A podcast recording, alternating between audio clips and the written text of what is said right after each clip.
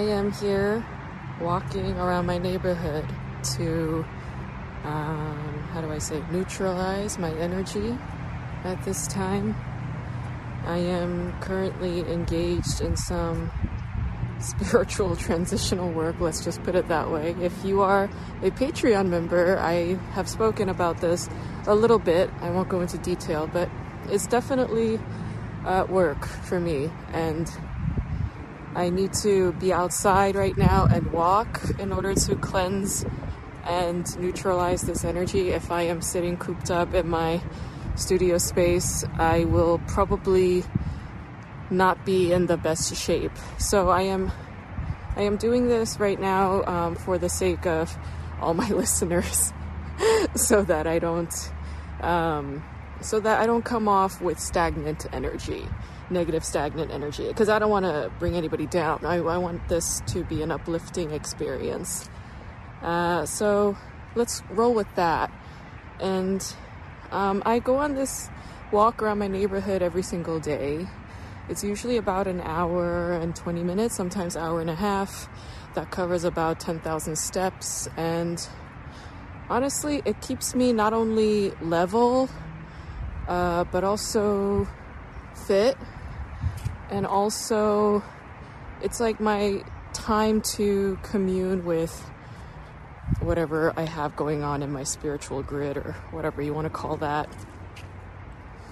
Um, one thing I will say that I hope resonates with some of you is if you guys have made like New Year's resolutions or um, goals for yourself, like short term goals and long term goals, just know that as soon as you make those goals, those intentions, um, you're gonna be experiencing opposing forces coming at you immediately to challenge you in meeting those goals. And it's not because it's like a uni- it's like it's not like universe is discouraging you. It's actually the opposite. It's to show you like this is where it's this is where it's at. This is what's happening. And this is the only way for you to know that this is what your intentions were. This is the only way for you to actually overcome the things that you have set out to overcome. So um, just know that that's it's all loving loving challenges. Um, the challenges are actually coming from a place of love. So if you feel bogged down or if you feel defensive or if you feel like, you know, nobody gets you, nobody's on your side, please know this. It's, it's actually the opposite. Um, all the forces are on your side in this very moment. If you're feeling those challenges and if you feel like giving up, don't. Don't give up. Don't give up. Keep going. You're doing just fine. I promise you. Um, one really excellent lesson that I learned via all the 50 billion thousand hours of Ram Dass tapes that I've been listening to in the last couple of years is um, me at this present moment with all of my neuroses. I am absolutely perfect and exactly where I should be. Isn't that a gnarly thought? Oh, and for those of you who follow me on Instagram, on Grace Jung Comedy, uh, you know that I have this tailless squirrel neighbor named Jojoba. It's a squirrel, but you know, they have no tail. And, and a lot of these tailless squirrels, it's usually because there was some kind of accident, like a car, you know, ran over it, or they got attacked by some predator. Oh my god, and Jojoba's here. I see Jojoba. Holy shit, Jojoba's here. Hold on. There's Jojoba. Hi, Jojoba. I left you a banana the other day. Did you get it? Yeah! oh my gosh. Woo! Okay, back to my usual. I'm sorry, it's just I haven't seen Jojoba in like a week or two, and I thought that one of the stray cats that they have they're not strays. The cats have owners, they have homes, but they're like outdoor cats. And I was afraid that one of the outdoor cats like killed and ate Jojoba. so, oh, and there are like ravens and hawks and stuff that also fly around. So I'm so happy to see that Jojoba is safe and sound. Okay. Um, so yeah, uh, for those of you who are feeling like the, the, the spiritual or emotional or mental tension um, feeling like you're in battle or whatever. Yeah, just know everybody's on your side. I'm on your side. How's that? All right? If you lost your shit at your family member or spouse or whatever, like, I'm on your fucking side. How's that? All right? Um, okay, so I want to talk about three shows today, and I have to talk about all three because these three are, they all have a similar through line. Okay, so I'm going to talk about uh, Mr. Sunshine, which I've complained about quite a few times on this podcast if you've been listening for the last three years. Um, I'm also going to talk about uh, Snowdrop. Yes, and for those of you who have been listening to my podcast, you also know um, I would whine and bitch and moan about Snowdrop every once in a while too. And then third, I'm going to talk about Gyeongseong. Is it Gyeongseong Creature? Gyeongseong. You know, it's the one with uh, Park Seo-joon, our Itaewon class favorite, the one with the haircut.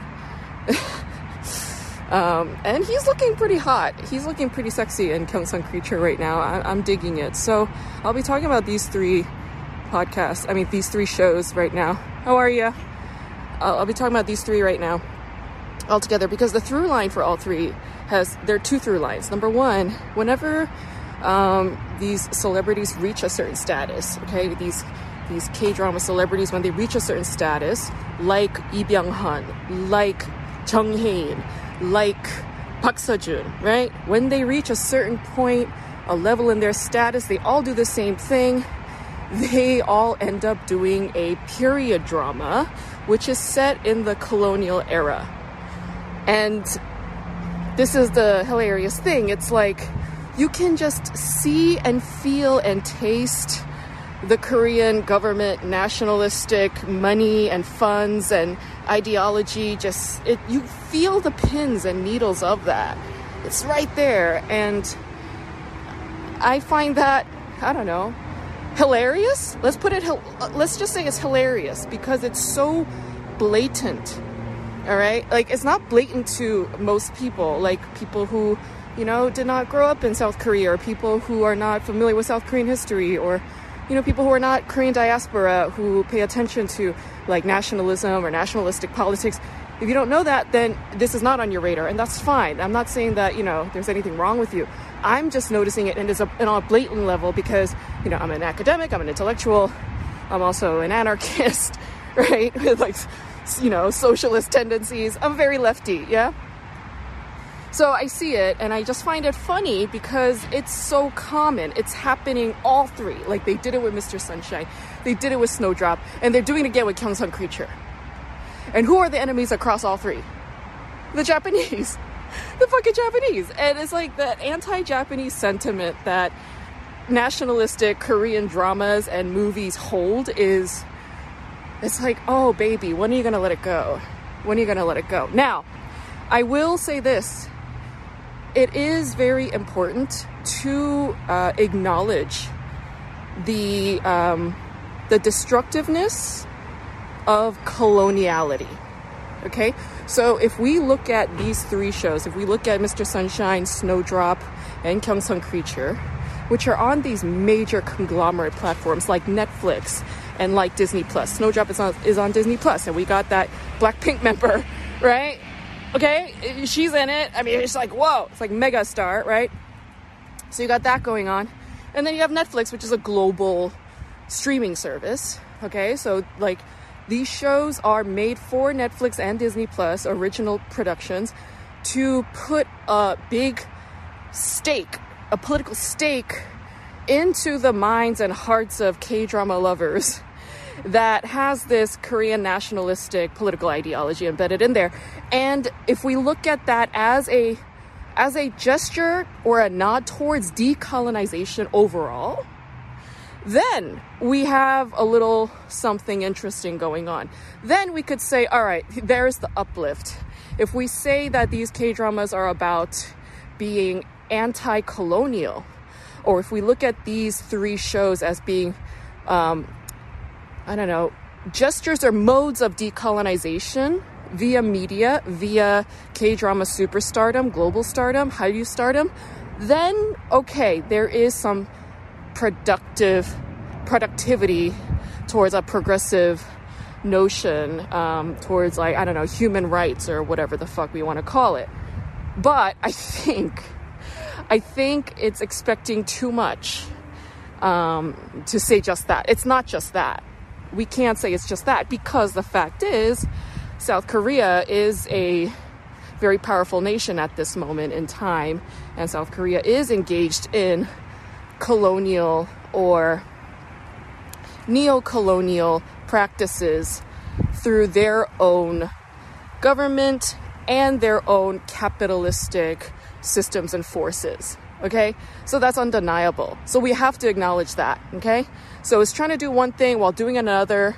Do they cancel each other out? Do they conflict? I don't know. I think they do conflict, but they can both coexist. Both things can be true at the same time. The other through line that I see is that um, all of them are, they have this like romantic thing embedded in there. All right. So we have this like, like Lee Byung Hun, he's like the, I mean, you know, he's kind of going over the hill at this point. Um, but he was like supposed to be the sexy thing for Mr. Sunshine with Kim Tae-ri, right? And everybody was like, "Oh my God!" Like it's Lee Byung Hun, it's Kim Tae-ri. You know, it's like honestly, only Koreans care. only the Koreans care. So I feel like uh, Mr. Sunshine was a show that was uh, made for Korean audiences, and I believe it was on TVN. I don't think it was like purely on Netflix only. Like I don't think it was a Netflix exclusive in South Korea. I believe it was on TVN in Korea.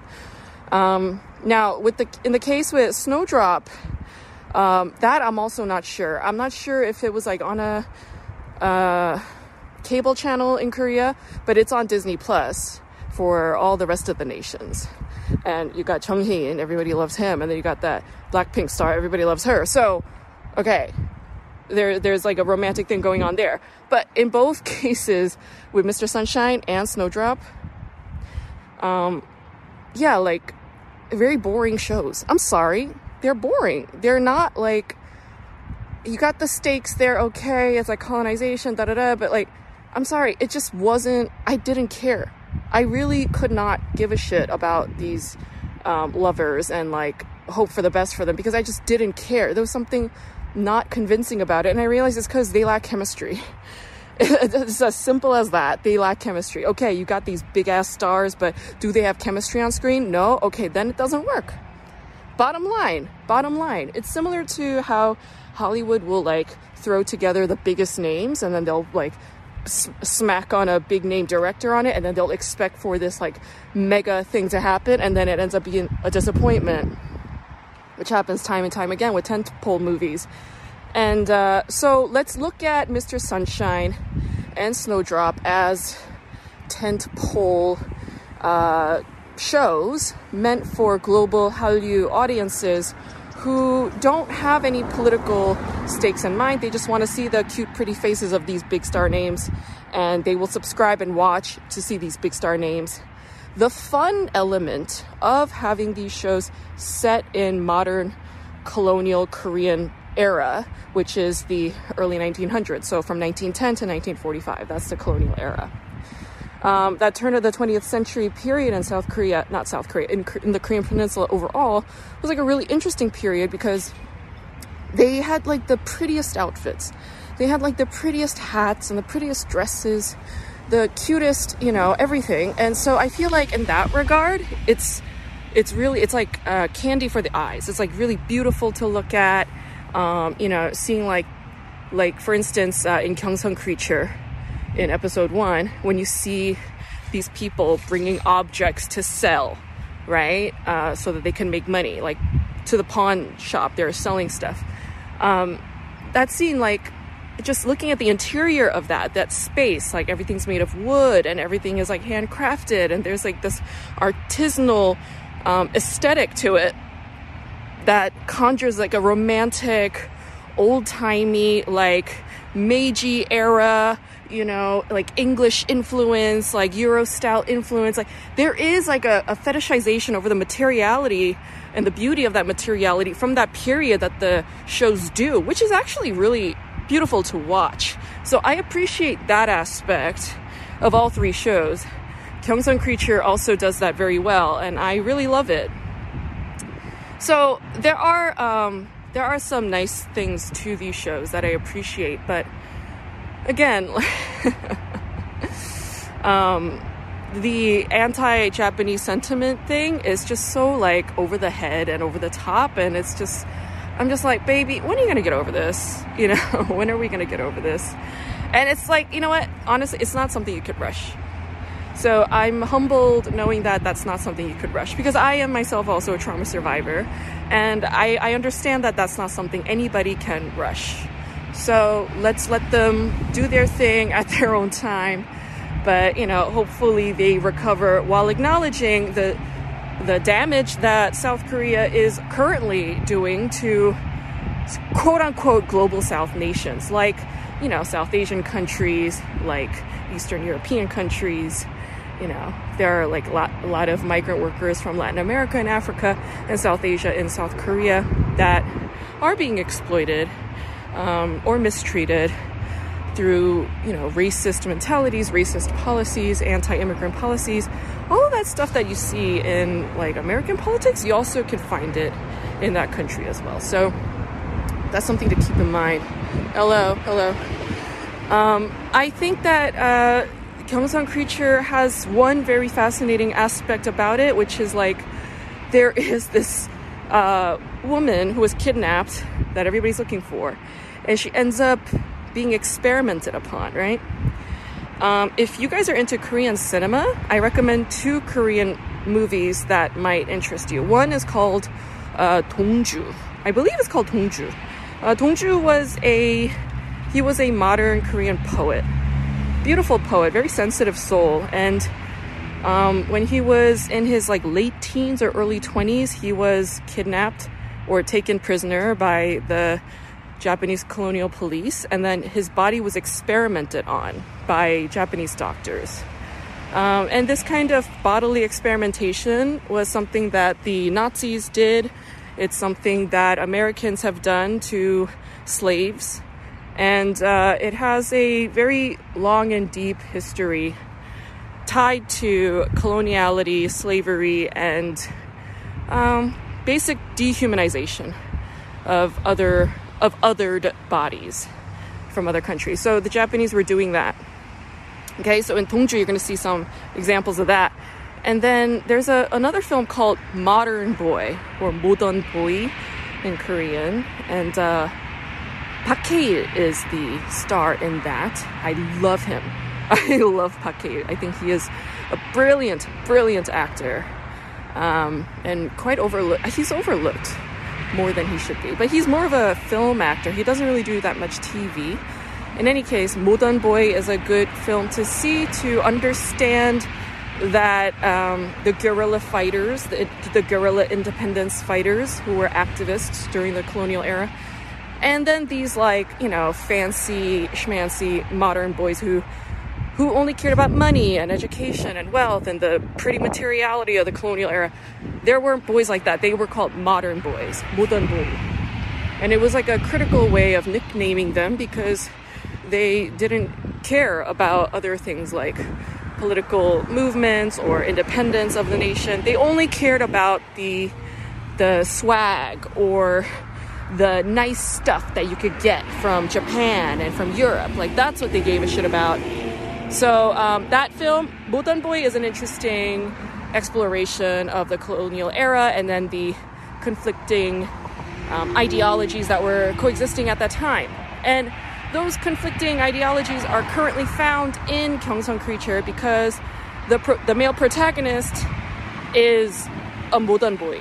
Like he he has all the ins and outs and he cares about money. He's good at gambling. He's a fancy smancy boy. Like he's got hoes. All right, like he's a modern boy and he doesn't have any personal stakes in politics, none whatsoever. But then he's starting to fall in love, or he falls in love with the woman who is a, she's an independence fighter, she's an activist. And so it's basically the same premise as Modern Boy if you think about it, just except in Gyeongseong Creature you got this monster, right? So this monster ends up becoming a monster because the Japanese doctors were experimenting upon these um, imprisoned Korean bodies. And what does that symbolize? What does that represent? Like, why? Why is it happening? Well, I mean, the most obvious way to go it would be political trauma, wouldn't it? Political trauma, and it's it's also in a woman's body. That's a fascinating thing, and it's in that actress who we saw in Silent Sea. If you guys have seen Silent Sea, Bae is in it. Uh, Bae older sister who gets lost, she goes to the moon looking for water, and she gets she ends up getting stuck there. Um, yeah, it's like it's the same actress. She's same thing is happening to her. She gets lost, she gets kidnapped, and she ends up getting experimented on. And she transforms into this like monstrous creature that's like out to kill everybody. And it's quite fascinating how um, the same these actors get typecasted into the, like the same roles repeatedly. It's really really interesting. That actress, by the way, she was never an actress. She became an actress like very late in her life, which I really love her for. And she's just like a natural performer. She's just really really good. But she was never like a trained actor by any means prior to her recently budding TV career. Okay. So I would say that um, the creature that we see in Gyeongseong Creature is this manifestation of, you know, Korean political trauma, okay? And the fact that it's in a woman's body, it's also pointing to what the Japanese soldiers had done to hundreds of thousands of Korean women's bodies and girls' bodies. There were a lot of um, young girls who were kidnapped and raped um, by Japanese soldiers and by some Korean soldiers who were forced to become Korean soldiers. There were also plenty of Korean soldiers who ended up becoming Japanese imperial um, military members just out of their own sheer will. Uh, and, I, and I talk about a lot of these things in my upcoming book, uh, K Drama School. A pop culture inquiry into why we love Korean television, which drops on April 23rd, 2024, and it is available for pre order on Amazon you can do that right now if you so wish. And I will be discussing all of those things and all the things that I just talked about in deep, poignant detail in that book. So I thank you all for your kind listenership, your support, and for buying and reading my book. And I will speak to you all soon.